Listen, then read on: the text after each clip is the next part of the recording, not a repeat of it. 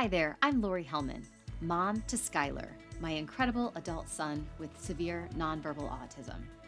My goal when creating the Living the Sky Life podcast five years ago was that the content of each episode brings hope, connection, and some valuable takeaways to each listener. In sharing the many relatable caregiver stories and experiences, I sincerely hope that you never feel like you have to travel your parenting journey alone. If you haven't already, please connect with me through my Facebook page, Welcome to My Life, Skylar's World, or Instagram, Welcome to My Life underscore Lori Hellman, and let's keep the conversation going after each episode airs. If you are enjoying the podcast and are listening on Apple iTunes or Audible, please leave a rating and a written review and share Living the Sky Life with others.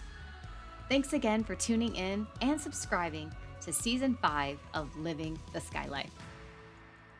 Hi, everybody. Thank you so much for tuning in for the new season of Living the Sky Life.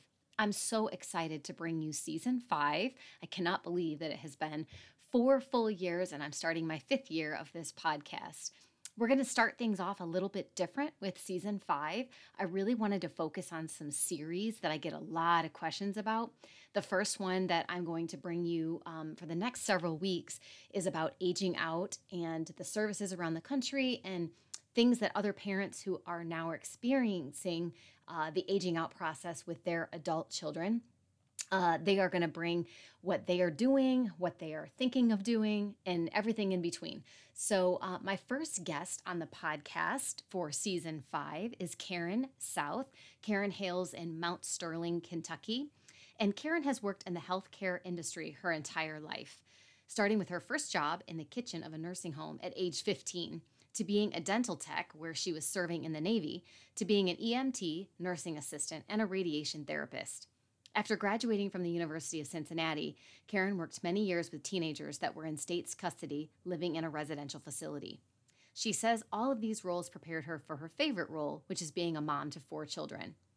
Now that Karen's children are adults, she spends most of her time caring for her 23 year old son, David, who has autism and is unable to live independently. He requires a great deal of support and 24 7 supervision. As David was preparing to age out of public school, Karen realized the lack of resources that are available for adults living with autism or other disabilities. This realization prompted Karen to go back to school to become a therapeutic adaptive fitness instructor and start a company called The Learning Curve of Kentucky.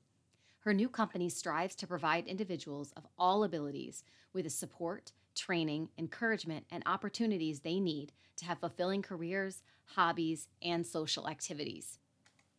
So please enjoy this season five opener of Living the Sky Life.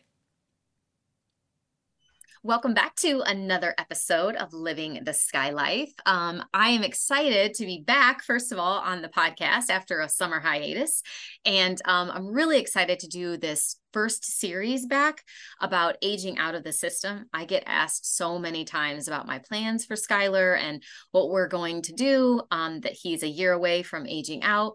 So I'm trying to have uh, guests who also have older children on the spectrum uh, or organizations um, that deal with housing and aging out of uh, statewide systems on these episodes so that we can provide as much help and um, questions answered as everybody has. So, my guest today is Karen South. She lives in uh, Mount Sterling, Kentucky, and we had the pleasure of being introduced in a roundabout way. It's so crazy how how small the world really is.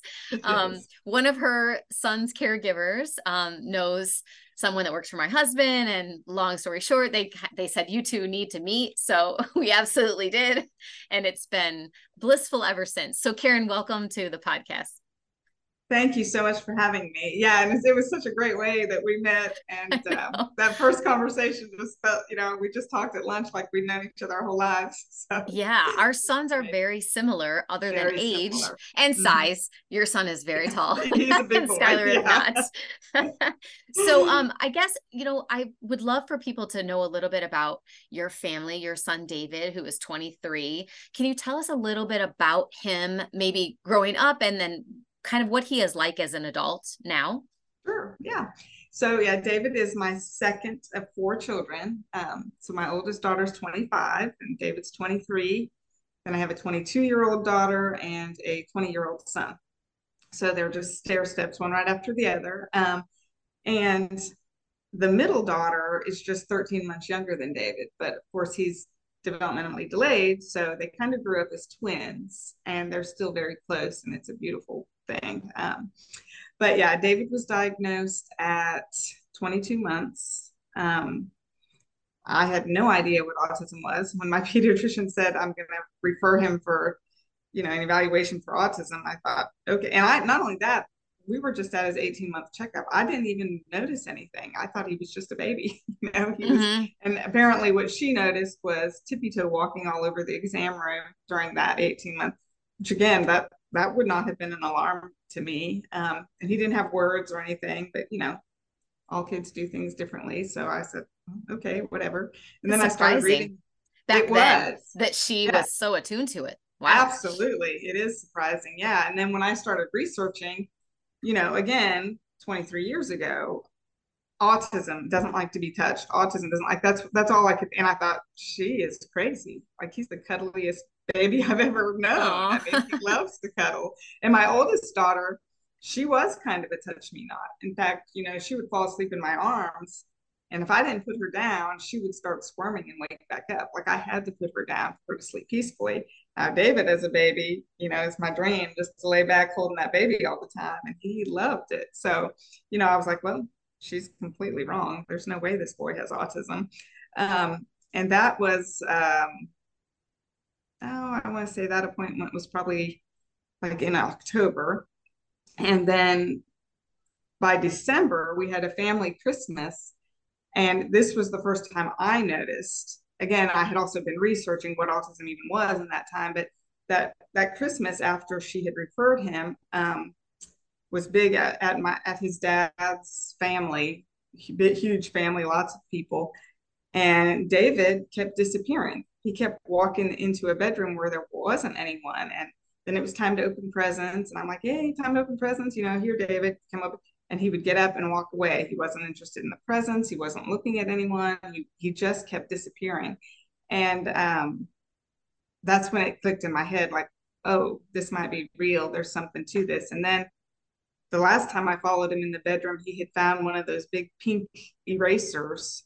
And he was just like, you know, just pacing it back and forth, following it with his eyes um, just staring at that eraser. And I thought, yeah, there's definitely something to this. And never did get him to open his Christmas gifts. He just wasn't interested. And so then February, that following February was when we went to Cincinnati Children's Hospital. And um, again, I had read it usually takes months, sometimes years to get a diagnosis, like just be patient, keep going back. And we went in and the doc, Dr. Manning, who actually just retired, she was lovely. Uh, we were in there about 10 minutes and she said, yes, he definitely has autism. So I thought, wait, what happened to the weeks, weeks to months for diagnosis, you know? so, and then she told me about, you know, very, very few options. Of course, you know, OT, PT, speech, mm-hmm. um, and ABA. And, uh, you know, so then we just started on with the appointments and it was early diagnosis, early, I mean, early intervention. You have to get that early intervention, get them in right now, get an ABA. Well, that was not covered by insurance at that right. time. But I was, you know, it was if he doesn't do by age eight, he's not going to do it. But mm-hmm. I've heard that so many times, and so we did every. I, I did everything I could do. We he did get full time ABA for three years, which was sixty thousand dollars a year. That was out of pocket that we we did not have. I mean, looking back, it was just a gift from God. Like looking back, even now, I would say there's no way we could have. There's no way we could come up with that money, but it just it just happened. Mm-hmm. You know, I did fundraisers, I did whatever I had to do, and and we got it done. Now, again, it was early for ABA even. So in hindsight, it wasn't the greatest ABA. Like some of the people that were doing it, it wasn't great for him. Um, but it was something, you know, I was doing something for him and he was getting OT and speech and all that at the same time. But, you know, now he's 23 and I finally, I wish kind of my message to parents that young is yes, early intervention is absolutely crucial, but also just relax. Like yeah. just raise your child. You know, he, it, it is not life or death. He, you're going to help him whether it's at age three or 13 you know whatever you do will help or it won't and then you'll try something else you know but it's like that pressure i put on myself for the first eight years of his life was just constant like i don't i never thought of anything else it was what you know what can i do to help him mm-hmm. and again with no money and on a personal note a marriage that was in the gutter like mm-hmm. right there with you yeah so i mean it was a bad mm-hmm. bad time and again in, in hindsight i wish i had just relaxed and enjoyed my children more when they were so young um, and let them enjoy childhood more you know yeah. and, and david's whole life was being drugged from therapy to therapy and again 23 years ago to me doesn't seem like that long ago but autism was still relatively new i mean it mm-hmm. wasn't new obviously we're going to later talk about temple grandin she's 76 years old and she was diagnosed with autism but as far as it being so common, I mean, the incident rate, that's right when it jumped up about 20 years ago from it was like one in 700 and went to one to 150 or something yep. in that time frame. So, um, you know, and also now in hindsight that my son is 23, literally every single thing he has done has been after age eight. So that statistic is not true. You know, right. he didn't his first words till he was 16. Well, he did have words when he was younger and lost them. They disappeared from like age three to 16. And then at age 16 is when he started using words. Um, toilet training still is not anywhere close to complete. I mean, he will pee in the toilet when I tell him to. David, go on in the bathroom, go pee. He'll walk right in there and pee. But if I'm busy and don't tell him to, he just goes and stands. Like yeah. it's like he doesn't he doesn't have that feeling. But if I tell him to, he can kind of make himself concentrate on that feeling and go. But mm-hmm. if I mm-hmm. forget, he doesn't. And then the other, you know, bowel movements, never. He he won't consider sitting on the toilet. Like it just is something so difficult for him. Um, but again, that was well after age eight that that happened. Right. Um, and the communication he spells, you know, he'll spell words to me now, again, well after age eight. So I just wish we could just, you know, and, and I don't say like enjoy, I did enjoy him. I, you know, I, I think I was made to be a mom. That's, that's what I'm here for. I love being a mom. And, um, so it wasn't like pressure, pressure, no enjoyment, but I mean, just to relax, just to, yeah just to be who I naturally am, which is really laid back anyhow, rather than constantly every night researching what can we do, what can we do, right? You know, because it's going to happen when it happens, and as long as you're doing something to help, you're doing the right thing. You know, it's it's hard to not get out of that fix it mode. Like I was the same way. Obviously, I thought I I just listened to everything people told me at the time and it was hurry him up catch him up to his peers if you don't right. you know i don't even remember if it was age eight i feel like for me it was age 10 or something and the, the age always changes but i yeah. do feel like it's our obligation whether parents listening with young kids want to listen to our thoughts or not or use them but um i do feel obligated to tell people those things because i'm on the other side of it. I'm in the adult years now. And like you i, I just feel like i it was a full-time job for skylar. I commented before it was a ro- revolving door of therapists coming in and out of our house. And the poor kid couldn't just be a kid. And right. again, like you, I have learned so much from watching him. He does things his own way instead of trying to force him to do it the same way my other daughter does it, or the way we quote unquote normally do things, right. speaking, mm-hmm. holding his fork, even whatever it is. If just letting him lead, it would have been a calmer situation all around. I think right. I got extra anxious and extra stressed because I was trying so hard to fit him into this mold of normalcy that mm-hmm. everybody else. And he was butting heads with me because he's like, I can't do it that way. I don't, I'm not wired like that. I don't want to do right. it like that. Right. So quit yeah. forcing me. And it just, we wasted time, I yep. feel like, because mm-hmm. if I hadn't tried to get him to do things that way, he might have shown me that he could do it this way and we'd be right in a different space. But that's the beauty of hindsight, I guess. Yeah, yeah, exactly. Yeah. So has David always had, I just know from our conversations in the past that he loves his DVD collection and things like that. Has that been something that's evolved over the years? Has it always been DVDs? Has he always been fixated on one thing? and just Mhm. kind of It's been, it started with VHS because my older daughter, who again is 25, she, um, when she was a baby, you know, Disney would re-release from the Disney vault their VHS tapes the first Tuesday of every month. You know, two or three would get re-released, and that was our thing. We would run to Target or Walmart or wherever and get, you know, the new release of the Disney movie. So by the time he came along, she had a collection of, you know, 10 or 15 Disney VHS. And I don't remember specifically the day like he picked them up and started being fixated on them. But whenever it started, that's all there is. Like still to this day, now the collection I've is seen your collection. I mean, it's massive. It It's a is wall in a room. Yeah. and we still have oh, it's a wall in several rooms. Yeah. We we still like we don't have space for them. And I still, my husband and I both were like, we just have to quit buying these movies because he'll buy the same ones over and over. But I just can't stop because, first of all, it's the only thing that he enjoys, one of two few things that he enjoys. And he takes great care of them. You know, he puts them away, keeps them in their cases, and he just loves them. I don't understand why, because he doesn't really even watch them. It's just about the collection. Like he'll put them in and he'll forward fast to a particular scene, or he'll watch the previews and then he'll take it out and neatly put it back in its case and put it away. Just making sure it still works. Yes, like it's yeah. still it's still good. right. Doesn't so and know? sometimes he's Yeah, hilarious because like my room has his DVD collection, his room has his VHS collection. Oh, Sometimes what he'll do, and then in a little office off the kitchen is where his computer is. So what he'll do sometimes is he'll go in his room and go to a particular scene on VHS. And then he'll run to his computer and get that scene on YouTube and run to my room and get that scene on DVD. And he'll like, it's like fun. He laughs the whole time and he'll that's run. pretty creative. Scene, yeah, on the same movie. And Yeah.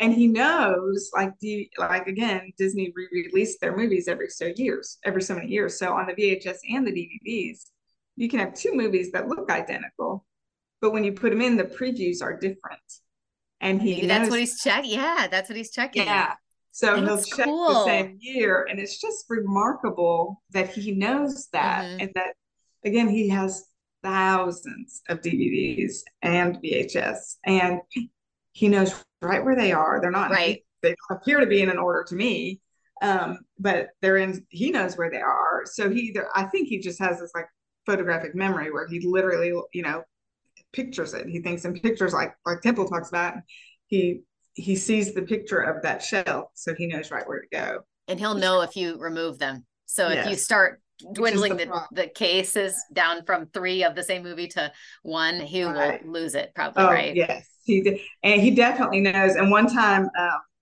he was looking for a movie, and again, he now will spell to me some things. Not like we can't have conversation. I can't say, "Did you have a good day?" or "What you do today?" But what do you want to do, or what do you want? He will type that to me sometimes. That's good. Yeah, that's huge. So one time it was um, Mickey's Once Upon a Christmas. Like he wanted that. Well, he has at least 20 of those.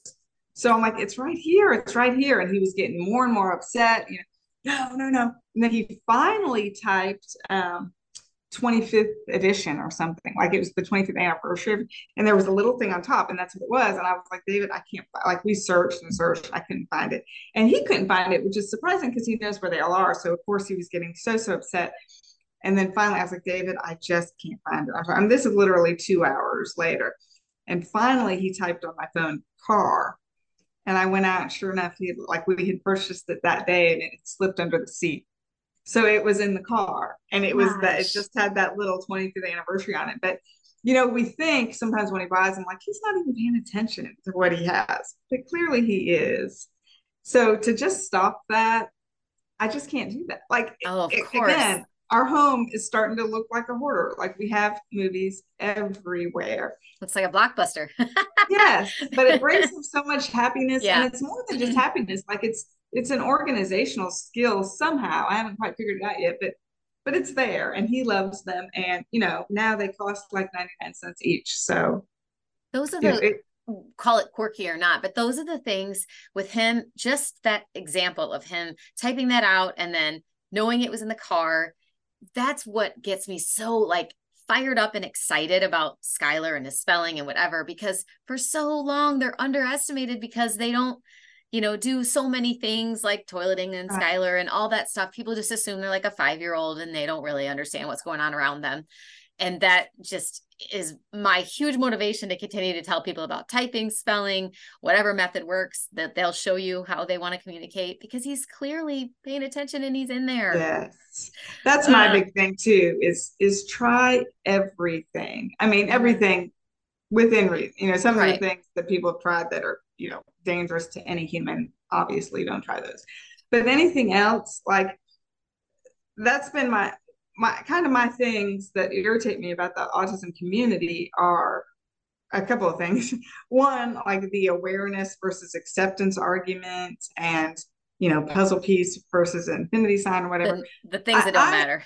right. My message wants to be let people do what they want. if you because the truth is we feel like we don't need autism acceptance anymore. I mean, awareness anymore because it's everywhere, but it isn't. I mean, if you, when you go to awareness events, whether it's autism or breast cancer or whatever, who's there?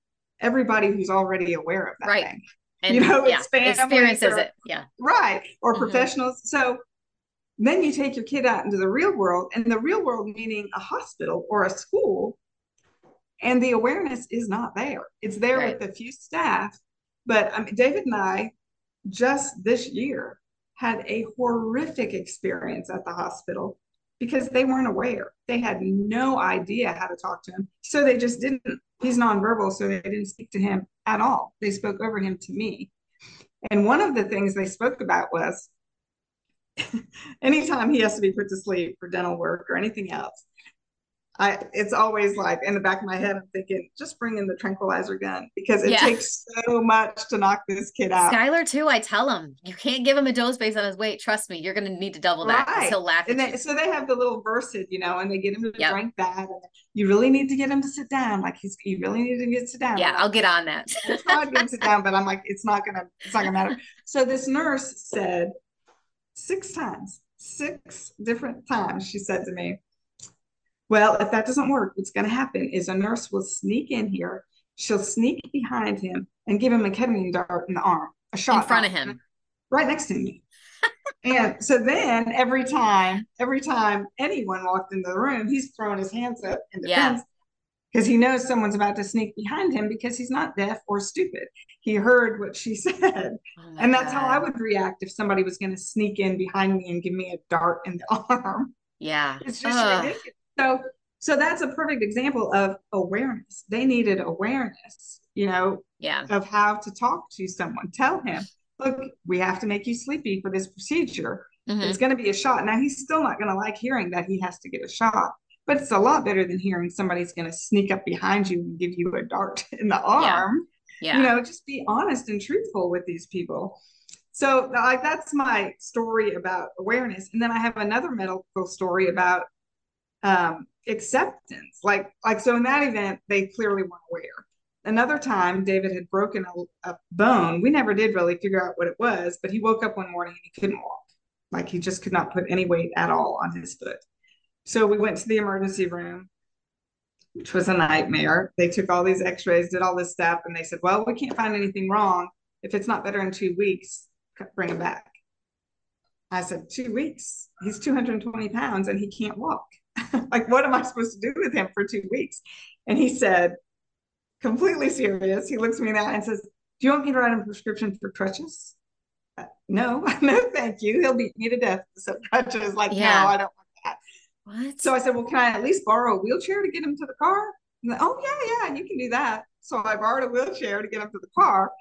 And then we're racking our brains. And My husband has a good friends that uh, is a um, orthopedic surgeon which we hadn't thought about. Was, we're like, let's just take him to Jim. So we did. And he couldn't find anything wrong either, but he just put him in a boot. He said it must be a stress fracture from him having a meltdown one day or something. Put him in a boot and he was able to walk out of there. But this is where his office was very aware and they mm-hmm. be so helpful and they're taking him in for x-rays. So they had the awareness. I mean, I'm sorry, they had the acceptance too, but they like I'm getting my story wrong. So the first one didn't have the acceptance. They uh-huh. were just kind of mean and talking over. And this one, they had the acceptance, they were loving, and they, but the whole staff like rushed into the Yeah. x-ray room and they were trying, they all wanted to help so desperately. So they didn't have the awareness. Like they Mhm. had the acceptance, but they didn't have the awareness that, hey, we need to back up and let one person handle this. Right. So we need both, is my story. Like we, Right. we need acceptance and we still do need the awareness outside of the autism community. People don't have it. Like we feel like it's everywhere, but it Right. well, We and it's hard because we as advocates, I, I used to not say like in your um or your example, the first example with the blood draw or the sedation medicine. Um, you know, normally we always say to Skylar, because he has to actually give blood this weekend. Um, and we will tell him like we're just going, you know, where we always go to the hospital. Those ladies are great. They're going to draw some blood just to check your levels of medicine and whatever. Um, and then we won't be here very long. You've been through this so many times. You know exactly what they're going to do. And we tell him all the things. But if that had happened to me now in the last four or five years, I've really gotten stronger with my voice. I would have kind of asked that particular nurse to step out in the hall with me. And I would have explained listen, he may look like he's not paying attention. I can promise you he knows everything that you're saying. And he just heard you say that. And so now he's even more fearful. What you need to do is presume competence with people when they come in, and, you know, and give the whole spiel because I guess the more that we just kind of look past it and roll our eyes, which is what I always used to do, and get frustrated with those mm-hmm. people and not say mm-hmm. anything, she'll they'll never learn. They're going to do it to the very next person that comes in. Right. It's it's hard because I don't want to be seen as a Karen. Sorry, no offense to your name. But you know, the the social media Right. Karen version. And I just don't want people thinking I'm confrontational and I'm you don't have to be that way. It's just an education. I don't have to have a Right. tone. I don't have to be rude. I just can Right. educate them that Skylar is not unlike many people like him who are nonverbal, Yes. that they they totally understand. You just So gave me anyway. a great idea. Like from now on, I'm gonna I'm gonna have David wear a T-shirt that says "presumed com- competence." yeah, I That's a should great sell 'em. idea. I say I'm it all the time. yes. yeah, I should.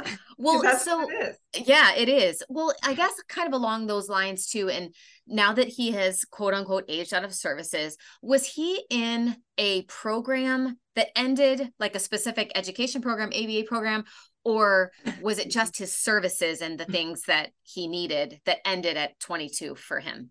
He was in public school, Okay. so he could have stayed in public school. excuse me, I'm sorry. Um, he could have stayed in public school until age 21. Things at his particular school were not going well that last couple of years, so I ended up taking him out at age 18. Okay. and um, turned out that was the best thing I could have done because shortly after that was COVID shutdowns, Oh, and yeah. I was able right. to take him out gradually. So uh, we went to where he was just going two hours a day, and then and then you know gradually eased him out. So that was a huge benefit with COVID, you know, right around the corner. That of course I didn't know was going to happen. Um, but yeah, so either way, whether it had been 18 or 21, he would have aged out of public school. Um, and then there is nothing for him. Um, there are there are several day treatment centers in the area. Uh, I applied to every one of them because I want him to be peers. Because also he's bored with me. Yeah. You know, we go, we go to Goodwill and McDonald's every day. Yep. Um, and it's you know he gets his movies and then we go home and of course i still do a lot of things you know i still have a, a swing in my basement and I, I mean my garage i swing him and you know we do some exercises and things but still everyone needs someone more than their mom you know Absolutely. a Um, friend would be nice. yeah you know? yeah. so i really wanted him with peers i applied to all the day treatment centers um, one of all of them accepted him and uh, i toured that one and every single person there was over the age of 60 Mm. and in most of them in wheelchairs and um, it would have been a nightmare. David would have absolutely terrified those people because he's very loud. He yells loudly. He'll pound his chest. He stomps his feet heavily. It would have been a terrible fit for everyone. And then so you know then i imagine staff would you know try to simmer him down a little bit to not scare the the other the other attendees and it was not it was just not going to be a good fit at all the others all uh, turned him down because he has a history of aggression and mm-hmm. he's not mm-hmm.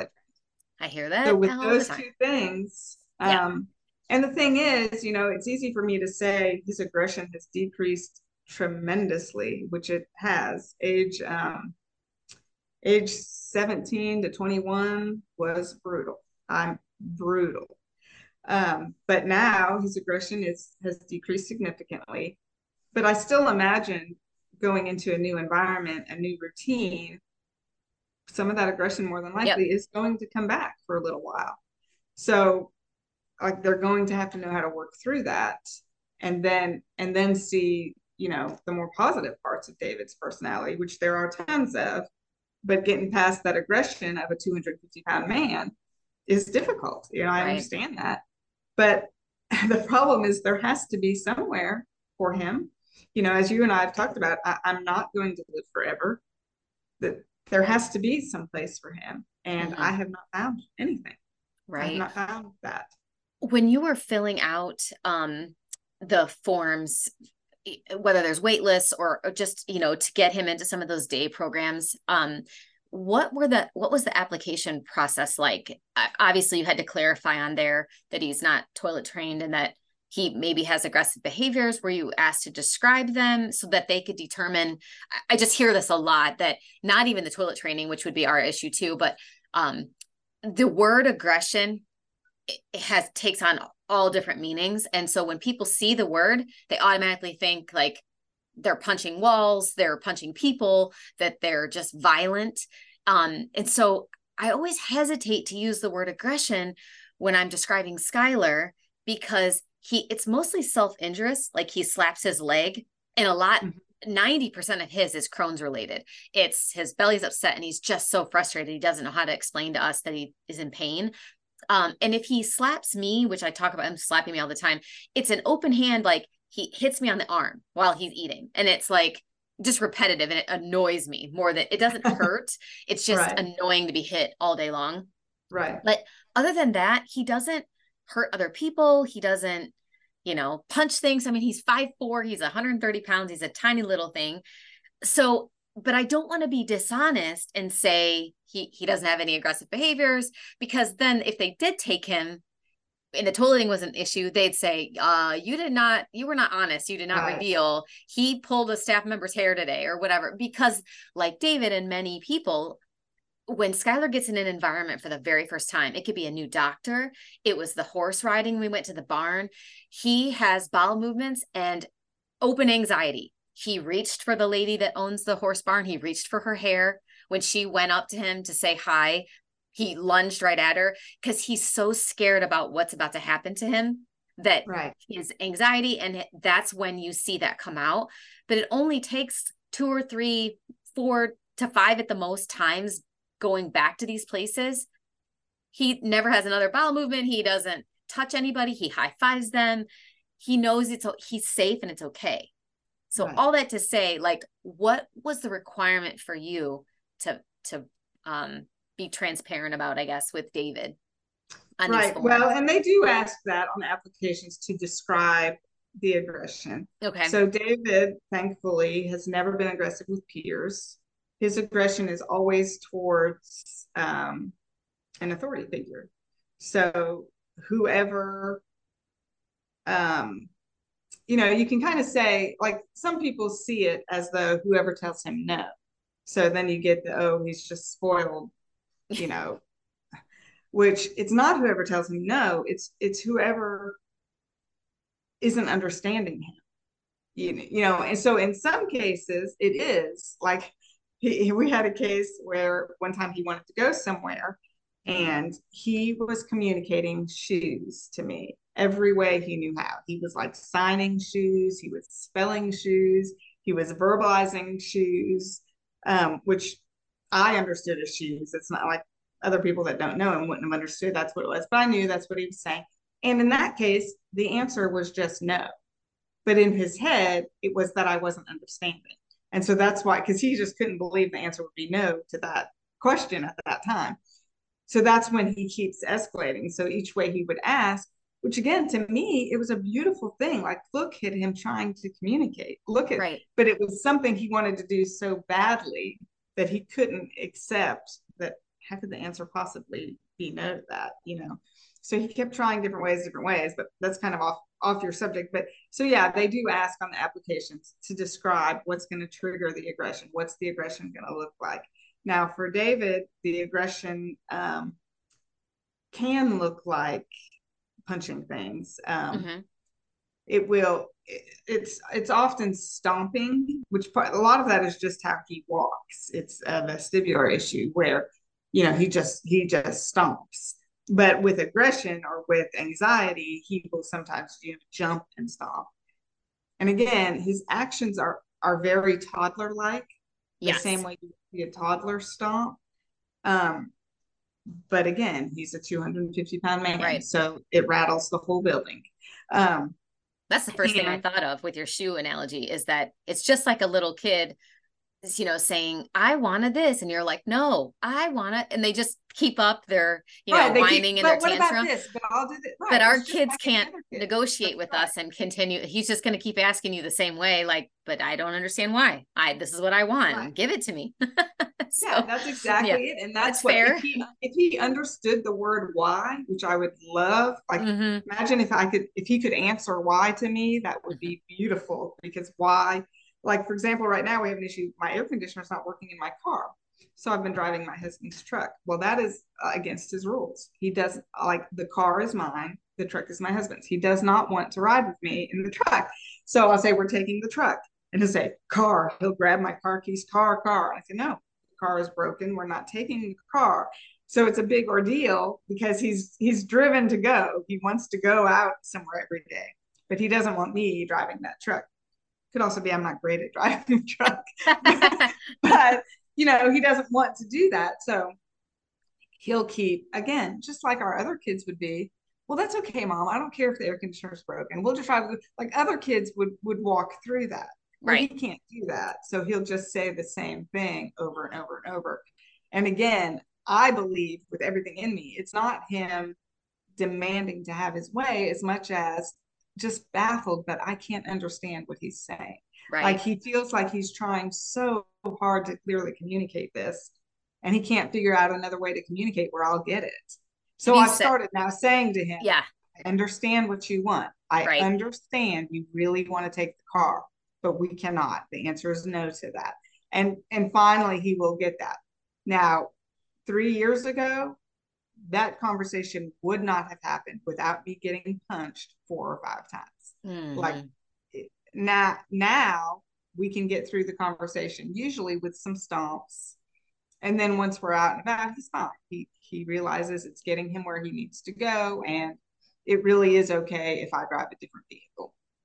You know, but you know, he does just like that routine. And when it's off, it throws the, you know, it starts the mm-hmm. whole day.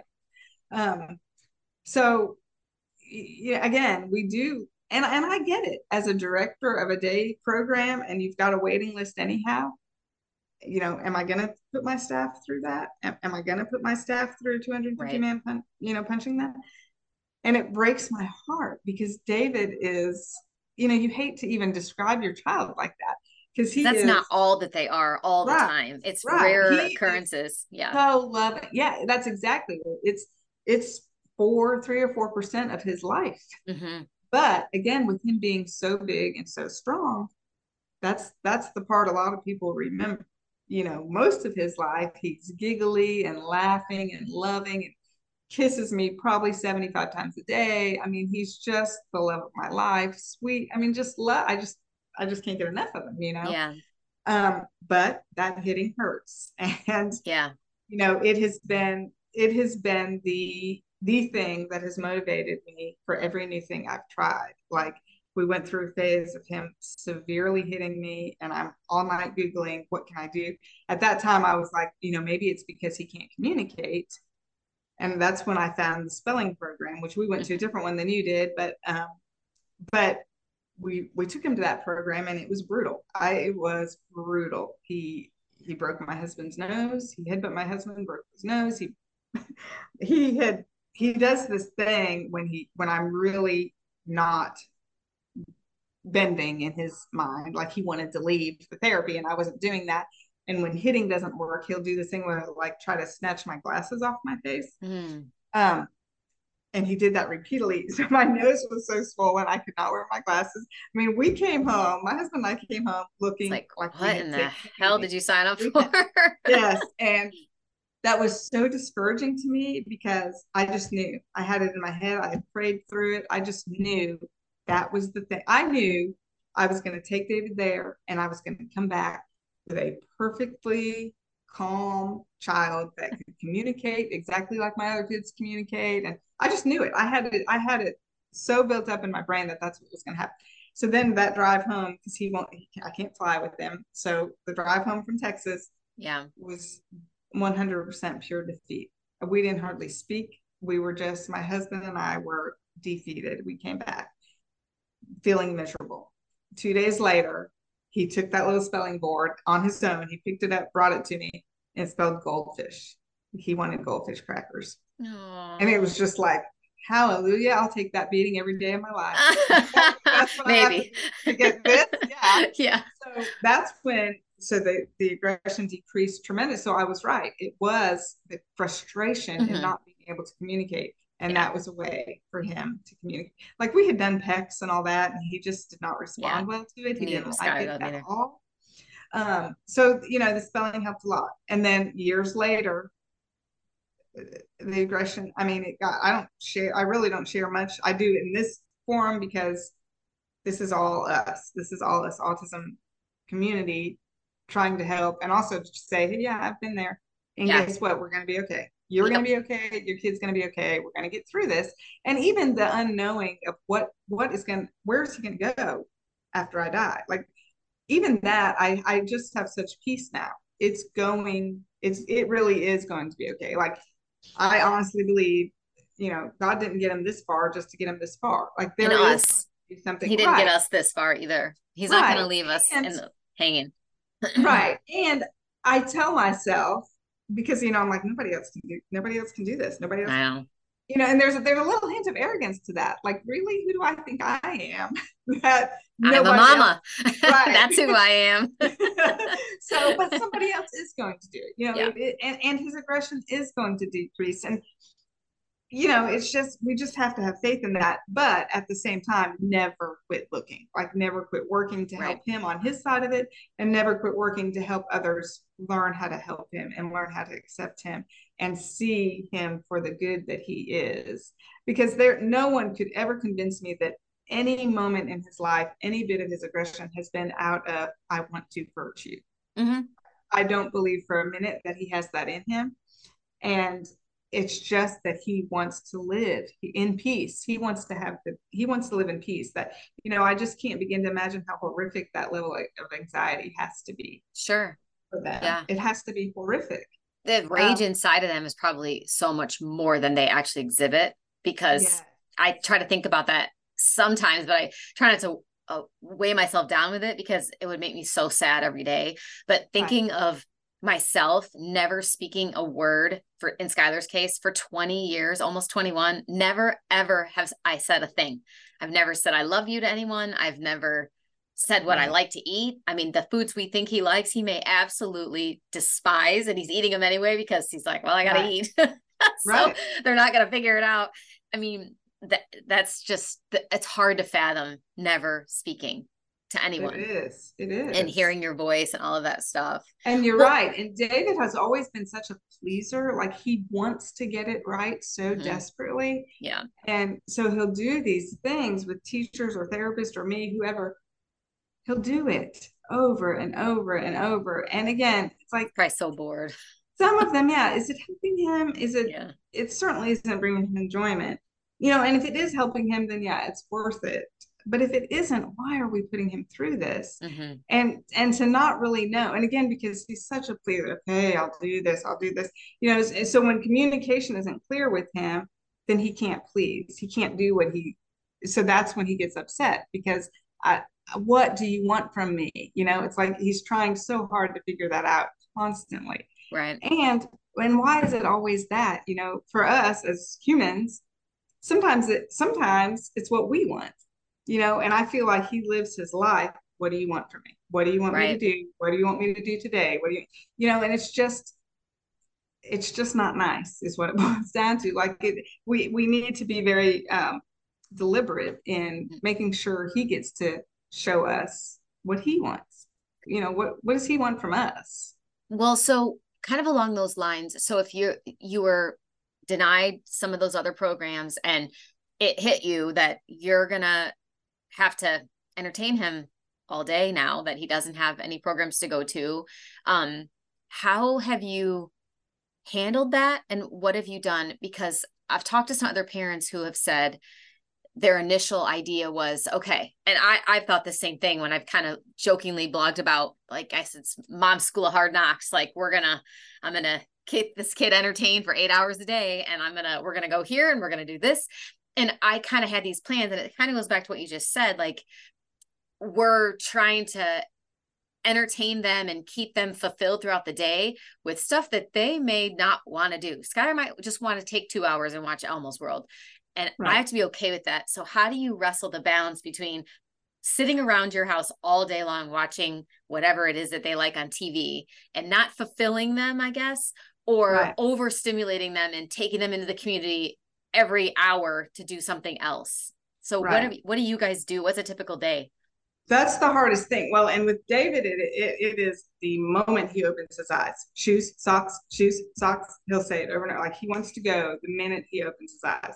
So that's what we do. Like, and I, I'm a morning, like I like to get up and be productive in the morning, get my stuff done. And, and so I've had to switch it. So I get up, we do his thing in the morning. And sadly, that's going to Goodwill and going to McDonald's. Yep. That's what he wants every day. And it's important to me to get him to do other things. So I'll usually squeeze in one more thing. Like we'll go to McDonald's, we'll go to Goodwill, then we'll go to the library, then we'll take a walk, then we'll do something. You know, we do something that he doesn't necessarily hate, but he would never request.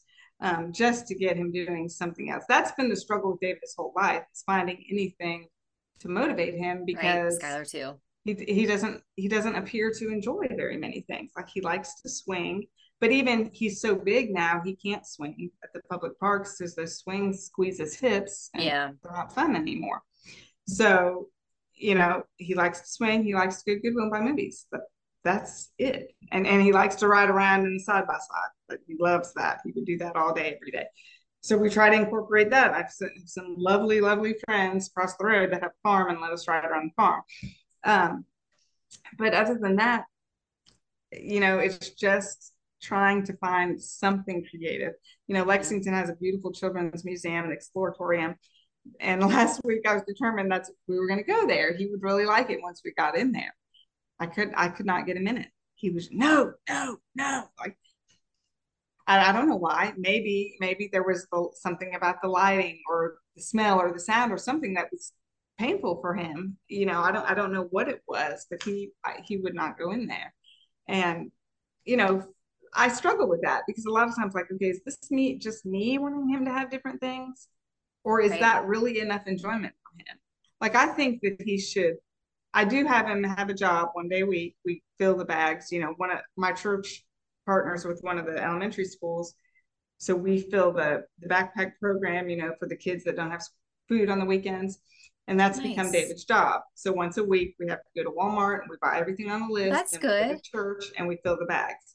Now, there are some days he sits there and waits for me to fill the bags, even though it's his job. Which, you know, somebody walking by looking in, or, you know, it's easy to be like, oh, yeah, right, David's filling the bags.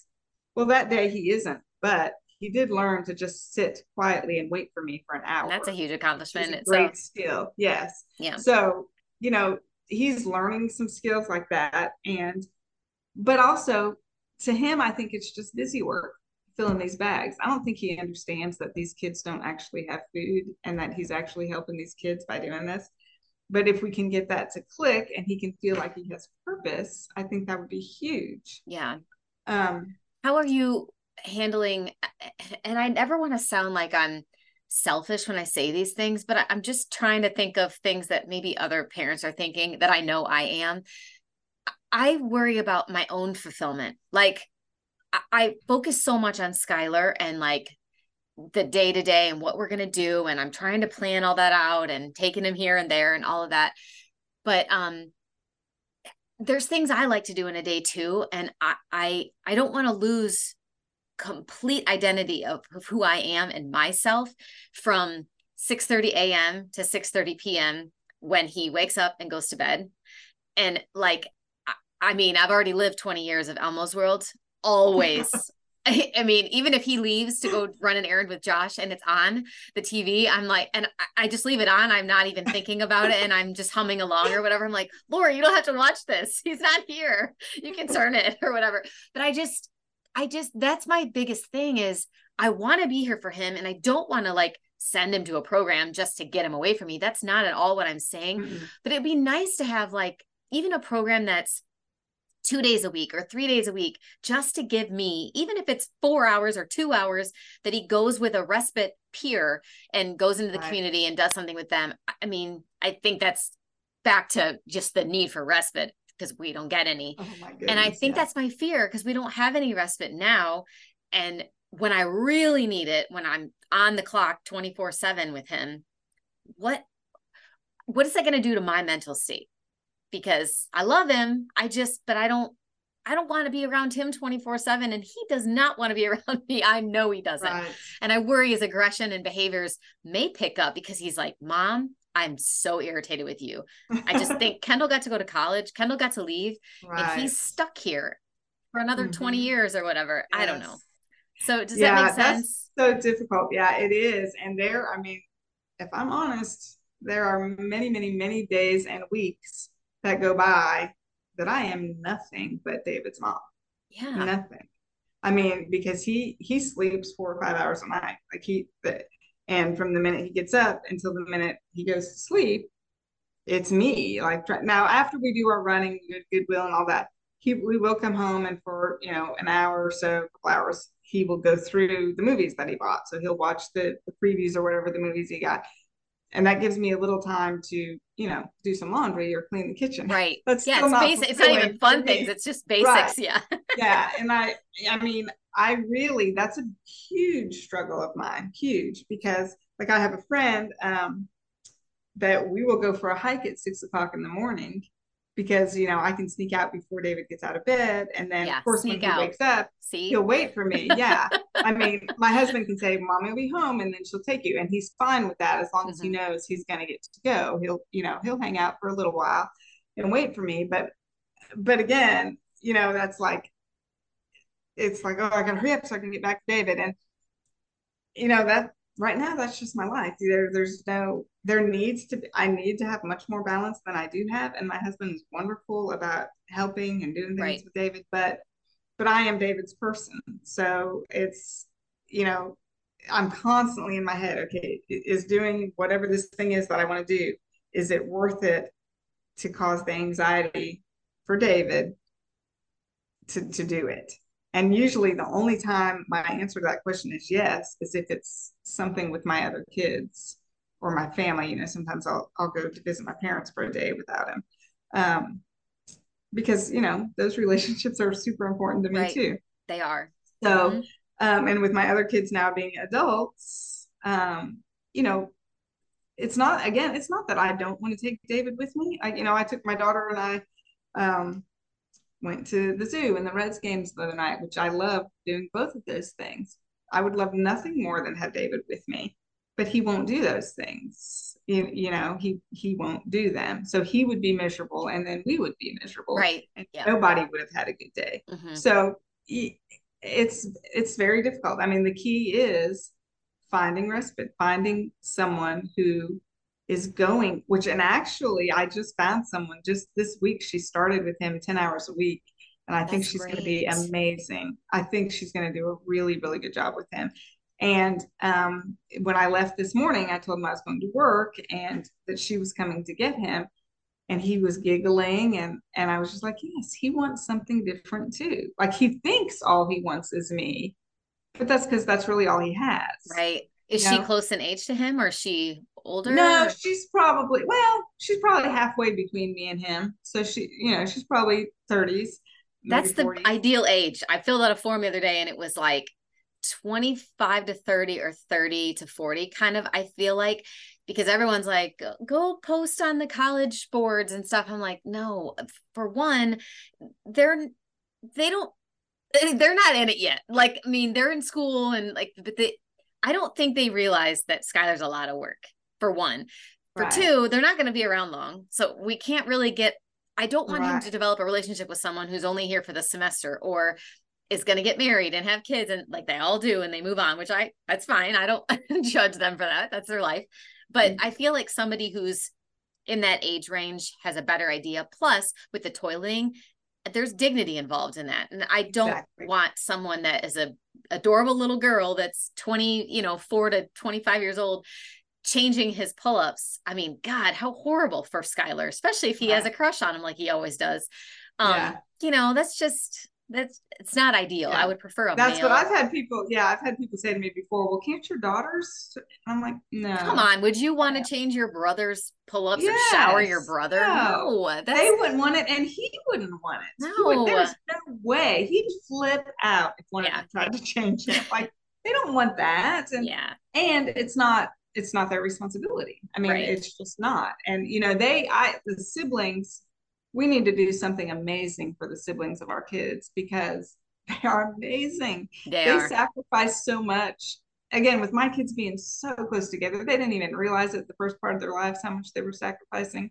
But you know, family vacations, family, family, anything. We didn't do, eh, you know, none of yeah. that. There's no big family gatherings and or any you know, we just didn't do those things. When and we try, it's often traumatizing for them because it exactly, just doesn't go well yes. sometimes. Oh my goodness. One time we took my son and his friend kayaking. We were at a big park in Lexington where, where you can kayak. So they were going to kayak and David loves the park. So, and they had one of the, they had one of those splash pads, which he loves. So I knew I was confident I could keep him entertained for an hour and a half or so while they were out on the lake. And we were at the splash pad swing and everything was great. Then David rubbed his eye and got um, sunscreen in his eye. And mm-hmm. it was horrible. Oh, he was so upset. And it's mom, fix it. You know, you're you're the one that fixes everything. Fix this. And of course I couldn't. And the more he rubbed, the more it hurt. And he was punching me. And oh no. this little tiny old lady came up to me and came up to us and looks at him and says, You should not hit your mother. And I, she better I back said, up. I said, yeah. I said, we'll be fine. We'll just please back away because I didn't want him to take her out. And he was at that place he would have for telling her what to do because he doesn't want to hurt me. I mean, he adores me. Yeah. It wasn't that, you know. So, but then, so then my poor son is out there with his friend and my daughters are just sitting there in the shade waiting for me to get David back in the car and get my son back in from the lake because we had to get out of there before David got a little old lady, you know. And you know, it was just terrible. It's like it was going to be this beautiful, perfect, easy day. And instead, we had to listen to David yelling the whole hour home. My kids couldn't even, my son couldn't even talk to his friend because David was yelling. So, I mean, it was just a terrible day that would have been just a day to any other family, mm-hmm. you know? And yeah. it was just so unfortunate because it could have been great if it weren't for the stupid sunscreen. Um, Dang sunscreen. I know. so well, we should we should just gone with the sunburn. oh, that would have been worse. Um, yeah. So I I want to I definitely don't want to get away from our conversation uh, without mentioning the learning curve of Kentucky. So I am it's all in on this. I just think this is such a beautiful idea that you've had. I love your mission statement. I want you to share with everyone exactly what um, this opportunity is that you're you're um, bringing to the area and um, you have an event coming up um, when this airs it'll be the end of the month. It's the 23rd of september correct? Is the event yes. Yeah is the event date. And yeah. um you have incredible speakers me included um yeah, but right. temple grandin is coming. So tell us a little bit about the learning curve of kentucky and then about the upcoming um event that you have. Okay, so my business is called Learning Curve of Kentucky. Our mission is to provide individuals of all abilities with the support, training, encouragement, and opportunities they need to have fulfilling careers, hobbies, and social activities. And I specifically put that because it's not voc rehab. Like if if whatever they end up doing leads to a career, great. But if it just leads to a hobby and some time with some peers, that's great too. Like I'm all about that because again, we there there aren't opportunities like that. So it's so my son was diagnosed, you know, 22 years ago. I followed Temple Grandin since then. I've read most of her books and I just adore her. I think she's brilliant. Um, well, so my friend across the street uh, is starting a cattle business, and she um, mentioned to me one day that there just weren't many women. You know, every, everything she's going to is all men. There just aren't women in the cattle field. And I asked her if she had heard of Temple, and she hadn't. So she she got her books and started reading the ag, you know, the agriculture books that Temple had written, and um, of course was hooked because she's even more brilliant as far as that goes. I think yeah. autism stuff. But um, so she uh, so this is two sisters pumpkin patch and shout out to morgan white cattle that's who this is and she um she started you know was all on board with all of temple's things and then she was going to a cattle seminar thing in missouri and she said to me i know you're not really a cattle person but temple's going to be there do you want to go and i said of course yes i want to go um, so she told me just like a not long before the event and i immediately jumped in yes i'm going to go and then when I got to thinking about it, you know, that mom guilt kicks in. No, I'm not going to do it. I've, I've, I've gone through all the pros and cons, and the only pro is I just want to see Temple. Like there's no, there's really no reason for me to go to this cattle thing. She messaged me this the Sunday. I would have had to leave on that Monday, the Sunday before that. She left her boots and her bibs in the barn. Would I pick them up since she was flying? Would I just drive them? So I said to my husband, "Well, you know, I didn't. Now you're obligated. Cancel, so I have to go. I have to bring her bibs and stuff to her. So I did, and I listened to Temple's newest book called Visual Thinkers, which is mm-hmm. phenomenal. You all need to read it, or I can't read her books because it's a lot like reading a textbook. But listening to them, I love. I, I can listen to them all day long and really absorb the information. That's just my learning style. But anyhow, the Visual Thinkers book is fantastic. Um, so as I'm listening to that, the first part of the book is describing this business idea I've had in my head for years, probably about six years. I've been dreaming about this business and but I had never said it out loud to anyone. So we go to this cattle event and I get to meet her. I get to have dinner with her twice. I mean, it was, I've seen her many, many times at autism conferences, many, but they're huge. They had thousands of people. And so this was a small crowd, about 80 people. So we got a lot of time to actually speak with her and it was phenomenal. I, I got to talk to her and just, I just blurted out this business idea to her. And she said, You have to do it. You have to do this. It is so needed. Because I mentioned to her that we could have like you know, woodworking things where they could learn that, they could learn gardening or working with horses or um, you know drawing make you know building anything anything they want we just have to find those interests and help them learn them and have them a, a venue where they can do those things and she said you have to do it we need it so badly you have to do it so I said, great. Well, then the next morning she came up to me and she had told me some specific things to try, some specific exercises to try with David. And she said, put my number in your phone so you can text me and let me know how these exercises go with him. So I did that, and that was in November. And then January, I texted her, These exercises are great. Like David's focus and attention is so much better. He's just calmer since we're doing these exercises.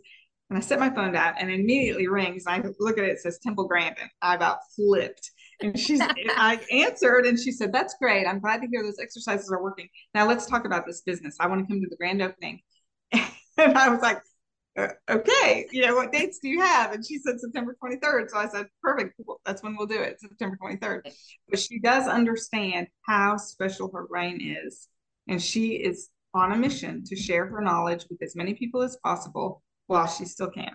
She said soon, very soon, she probably will not do in person conferences anymore. Mm-hmm. She's going to go to almost all Zoom meetings. Um, so we're just so blessed and thrilled to have her. So, by the way, I don't know if I said and all that. So, she is coming. She's the keynote, keynote speaker of my autism conference on September 23rd. And there will be opportunity there for people that have specific questions about their kid mm-hmm.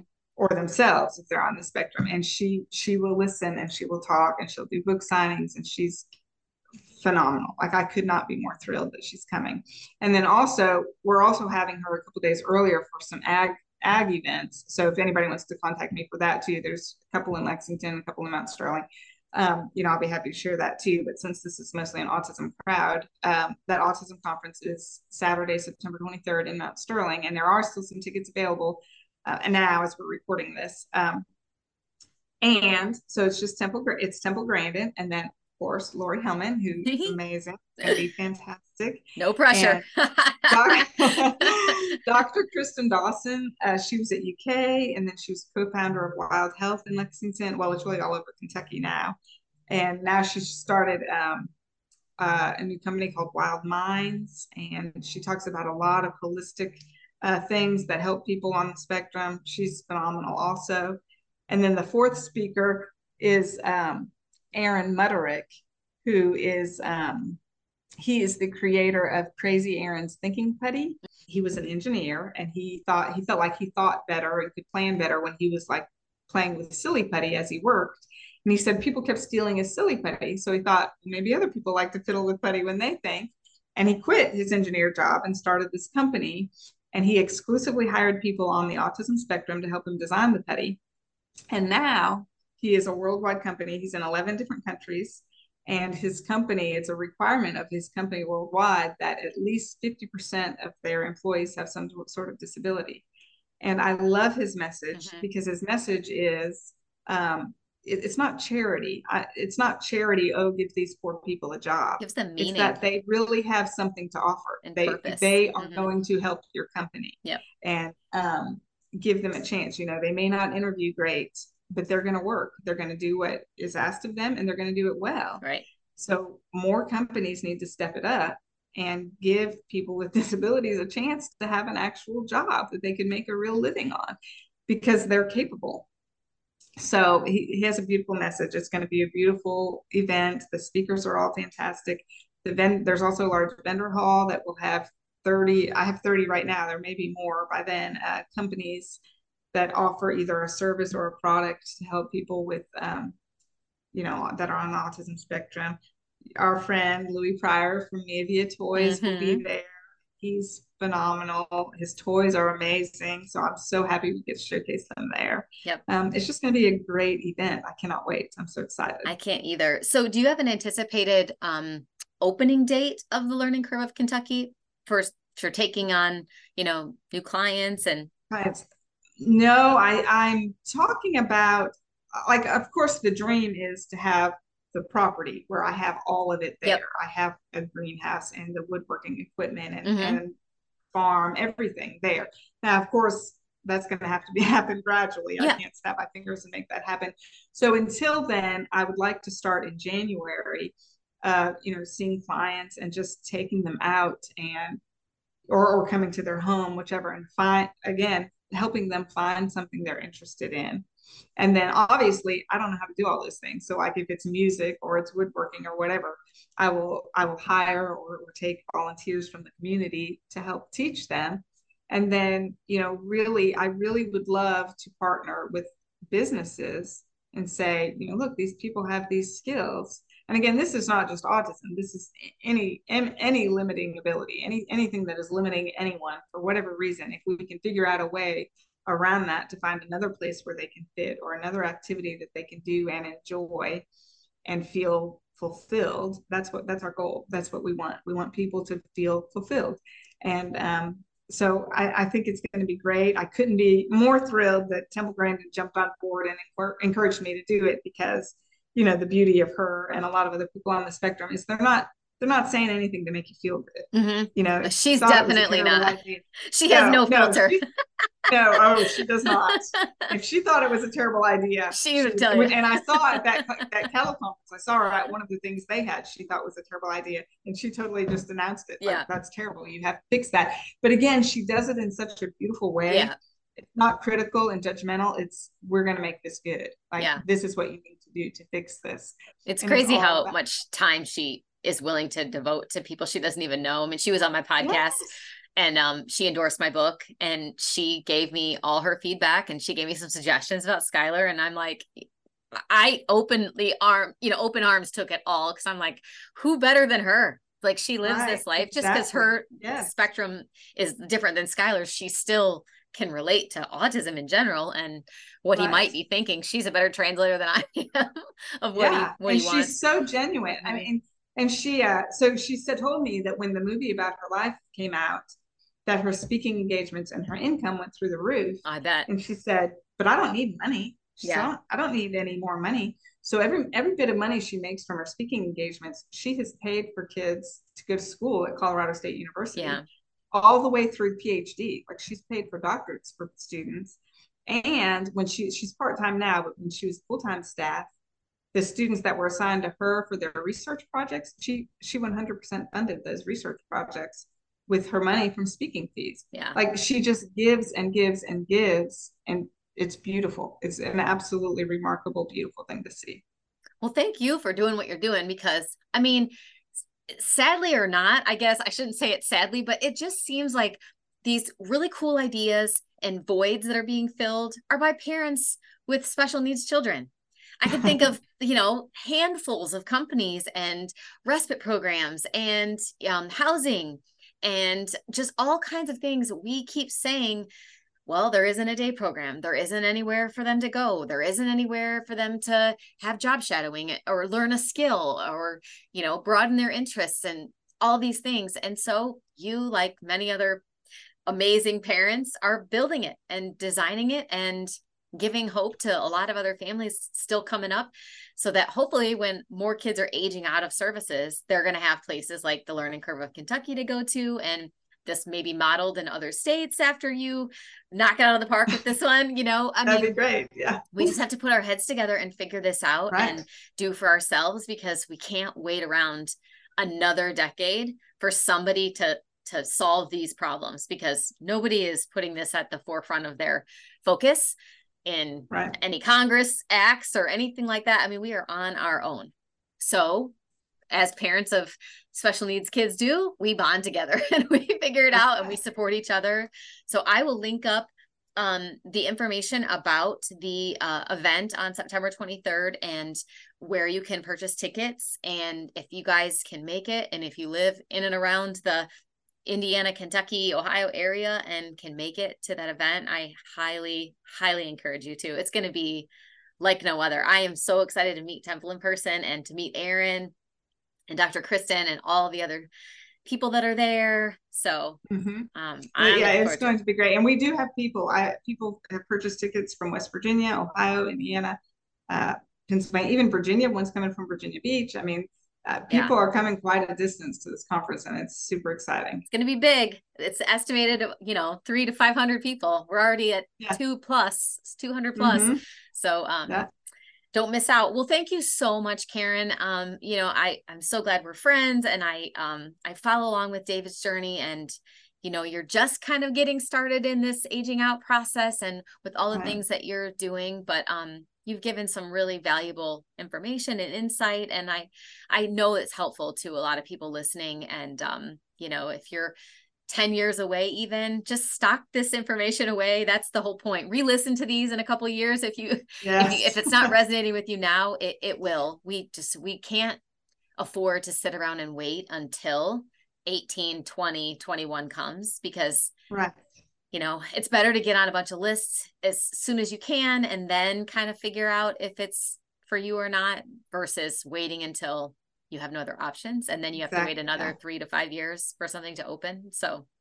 And think of the the incident rate of autism is is through the roof. Yeah. i think what is it one in 33 now or yeah, something? it's in the 30s so so we are on our own yes but look how huge we are. Yeah. We as a group of parents if we all get together we can change their world without a doubt. Mm-hmm. without a doubt we can do that Yep. So we just, it's time. It's time to do it. It's time to do it. Well, thanks so much, Karen. I really appreciate your time. Thank you. Thank you so much for having me. And thanks for speaking at my event. I can't wait. I can't wait either. Take care. Have a good rest of your day. I hope you enjoyed this episode of Living the Sky Life and we will tune in for the next episode coming soon.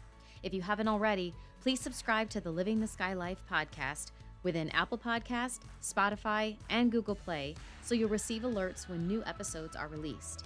Subscribing is the best way to ensure you don't miss a single episode.